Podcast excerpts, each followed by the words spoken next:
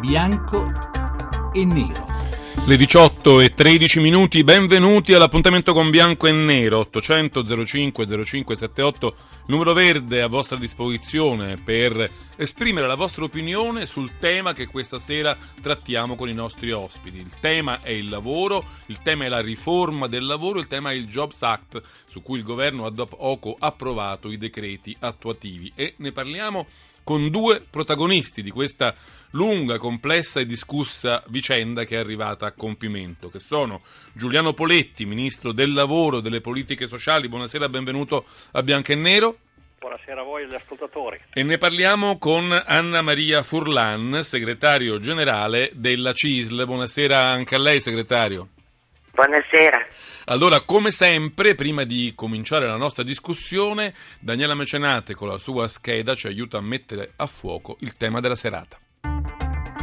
Scacco matto, per qualcuno è questo quello che Renzi ha inflitto ai sindacati sul Jobs Act, una sonora sconfitta. Ma il fronte sindacale resta compatto nel criticare la riforma del lavoro del governo, seppure con diverse sfumature, e denuncia una drastica riduzione delle tutele dei lavoratori.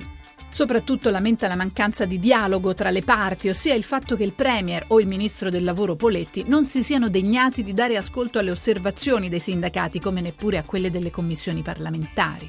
Insomma, Renzi è andato dritto alla meta senza guardare in faccia nessuno. Ha fatto bene? Non mi fermeranno, ha detto il segretario PD, giustificando la sua fretta con la voglia di tirare fuori l'Italia prima possibile dalla palude. Una deriva autoritaria pericolosa, ribattono invece i sindacati. Intanto la strada ormai è imboccata. Con la riforma del lavoro renziana niente più reintegro in caso di licenziamento, bensì una indennità. Niente più contratti di collaborazione, bensì un contratto a tempo indeterminato a tutele crescenti, niente più blindatura delle mansioni. In caso di crisi aziendale, il datore di lavoro può demansionare il lavoratore pur mantenendo il suo stipendio. Abbiamo imboccato la strada giusta, promette il governo, che vede all'orizzonte la creazione di migliaia di posti di lavoro, mentre i sindacati al contrario prevedono una pioggia di licenziamenti e si preparano a presentare una proposta di legge per un nuovo statuto dei lavoratori e alcune sigle sindacali addirittura parlano già di un referendum abrogativo. Chi avrà ragione? Il Jobs Act darà una scossa al mondo del lavoro facendo finalmente crescere gli occupati o, come affermano i sindacati, è stato un atto d'imperio che servirà solo a peggiorare la situazione? Bianco o nero? 18 e 16 minuti, 800 05 05 78 il numero verde per le vostre opinioni alla fine della discussione tra Giuliano Poletti e Anna Maria Forlan comincerei con il ministro a cui volevo chiedere una spiegazione di una dichiarazione che mi ha colpito. L'altro giorno ha detto quando, preso, quando sono diventato ministro del lavoro non mi aspettavo che saremmo arrivati a questo punto con, con l'abolizione dell'articolo 18, con, eh, cioè, con, l'impatto che ha avuto poi la riforma del lavoro così come è uscita eh, dal Consiglio dei ministri. Eh, non, non, avevate ancora così chiaro fino a che punto vi sareste spinti?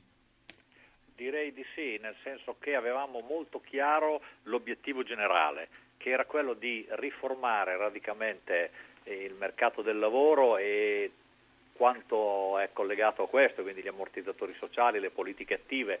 Noi avevamo chiaro che bisognava superare una situazione perché avevamo di fronte una condizione di fatto inaccettabile, e cioè che la norma per l'Italia non era l'assunzione a tempo determinato, indeterminato, ma qualsiasi altra tipologia di contratto. Quindi volevamo cambiare quella situazione, volevamo produrre una condizione di mercato aperta, ma che garantisse anche tutele adeguate offrisse, come posso dire, giocasse la carta delle opportunità.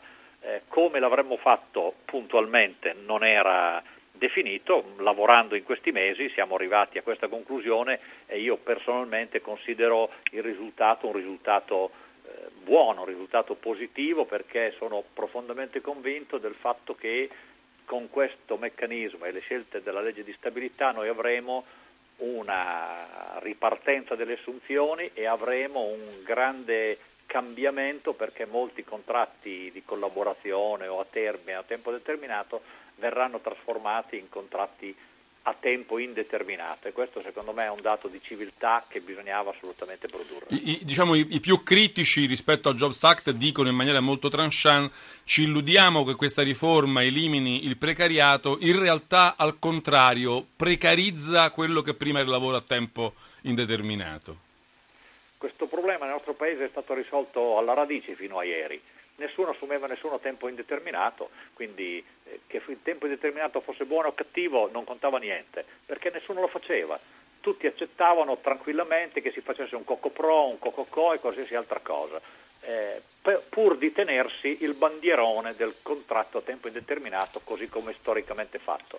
Noi siamo fatti in un'altra maniera, noi guardiamo a come sono le cose, ci facciamo un'opinione su quello che sembrerebbe o sembra o riteniamo giusto fare e lo pratichiamo. Quindi io sinceramente ho trovato un sacco di giovani in questi giorni che mi hanno incontrato e mi hanno ringraziato dicendo Ministro io sono molti anni che continuo ad andare avanti con dei contratti di collaborazione, non so se dopo sei mesi, dopo un anno me li rinnovano, adesso la mia azienda mi ha detto che mi assume a tempo indeterminato, io la ringrazio, quindi parto di lì, parto da quello che mi dicono le persone per strada, in stazione, in treno, dove vado e uh, al momento il termometro segna eh, bel tempo. segna, sì, segna Se... una buona soddisfazione. Segretario Furlani il suo, il suo sindacato la CISL mh, contrariamente ad altre sigle, è stato un po' più morbido su questa riforma. Lei ha detto sono soddisfatta a metà, altri sindacati, la CGL invece sono diciamo, insoddisfatti completamente. Vorrei chiederle come prima cosa qual è la metà che non le è piaciuta, o in particolare gli elementi che la, le fanno dire di non essere soddisfatta fino in fondo. Guardi, quello che proprio non mi è piaciuto, decisamente non mi è piaciuto, è l'ingresso a gamba tesa che il governo ha voluto forzatamente fare sui licenziamenti collettivi, nonostante il parere non solo del sindacato, ma anche delle due commissioni consigliari di Camera e di Senato. Non mi è piaciuto perché lo ritengo un provvedimento inutile e lo ritengo un provvedimento che metterà in fibrillazione gli animi dentro le fabbriche, dentro i luoghi di lavoro. Noi in questi anni di crisi abbiamo gestito ai noi purtroppo migliaia di ristrutturazioni, di riorganizzazioni, di licenziamenti e l'abbiamo fatto attraverso accordi sindacali tra l'impresa e il sindacato, definendo insieme criteri oggettivi e questo ha permesso di gestire anche questa che è la nota più dolente, il nervo più scoperto della crisi. Entrare a gamba tesa su un argomento di questo genere credo sia stato assolutamente negativo. Per il resto c'è un aspetto che invece al contrario ritengo assolutamente positivo, e cioè che per la prima volta nella storia di questo Paese attraverso il contratto a tutele crescenti, ma soprattutto attraverso gli stanziamenti della finanziaria, il contratto a tempo indeterminato costerà meno all'impresa rispetto a altre forme contrattuali, a partire da quella a tempo determinato. E questo è il fattore che secondo me agevolerà, inviterà le imprese ad assumere a tempo determinato piuttosto che attraverso altri strumenti eh, contrattuali. Questo è sicuramente una un fattore positiva. positivo eh, innegabile e siccome è una cosa che da anni come CIS rivendichiamo con tutti i governi, non posso che essere assolutamente a favore a questa cosa. Eh, la, la fermo un momento perché aspettavo... lei ha detto una cosa interessante su cui vorrei sentire il parere del Ministro. E il segretario Furlan dice Bene eh, il contratto a tutele crescenti, ci saranno sicuramente nuove assunzioni per questo motivo, ma soprattutto per le eh, norme della legge di stabilità, cioè per dei consistenti sgravi fiscali che quelli sì hanno dato la spinta per molte assunzioni. A Milano già prima che fosse approvato il Jobs Act si dice c'è stato un 23% in più di assunzioni a tempo indeterminato. Io per questo vorrei chiederle, Ministro, ma queste assunzioni in più che arriveranno in questo modo sono davvero dovute al Jobs Act o semplicemente bastava modificare le regole fiscali sul lavoro per avere risultati simili o addirittura forse migliori?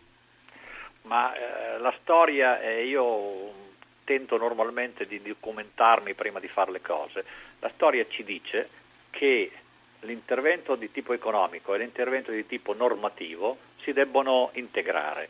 Eh, pesa sicuramente, ma l'abbiamo fatto noi quella scelta, non l'ha fatta qualcun altro. La scelta di... Bisognerà vedere quanto dura. Beh, intanto... Eh, intanto c'è, dice lei. Sì, eh, intanto c'è. E poi c'è la cosa che dicevo prima. Noi vogliamo che accada una cosa straordinaria, che una abitudine, un'attitudine ad assumere a tempo indeterminato, che in Italia si era perduta, ridiventi la norma. E perché questo accada abbiamo bisogno di fare tutte le cose, quindi cambiare le regole, decontribuire, togliere il costo del lavoro a tempo indeterminato dall'IRAP, perché noi abbiamo bisogno di centinaia di migliaia di contratti a tempo indeterminato, perché se quella diventerà la norma e noi in futuro una cosa che è certa è che non faremo mai in modo che il lavoro precario costi meno del lavoro stabile, perché in Italia si è prodotto questo paradosso, lavoro precario che costa meno e poi ci siamo meravigliati perché abbiamo fatto tutti i precari, mm, quelli normali fanno presto a capirlo che se fai così si va a finire lì. Quindi noi abbiamo fatto la cosa opposta. Per un sistema abbiamo... sano se uno assume per poco tempo eh, dovrebbe pagarlo di più. Eh, ma questo, eh, questo, è quello che, le, le, dire, che, tutti quanti pensano, però in Italia abbiamo fatto l'opposto eh, certo. per vent'anni, quindi adesso bisogna darsi una raddrizzata e noi abbiamo deciso, abbiamo detto abbassiamo il costo del tempo indeterminato e lo rendiamo più, dal punto di vista delle regole, più adeguato ai, a questi tempi, anche perché dobbiamo superare l'idea che lavoro a tempo indeterminato corrisponda a lavoro eterno, perché i fatti si incaricano di dimostrare che non è vero.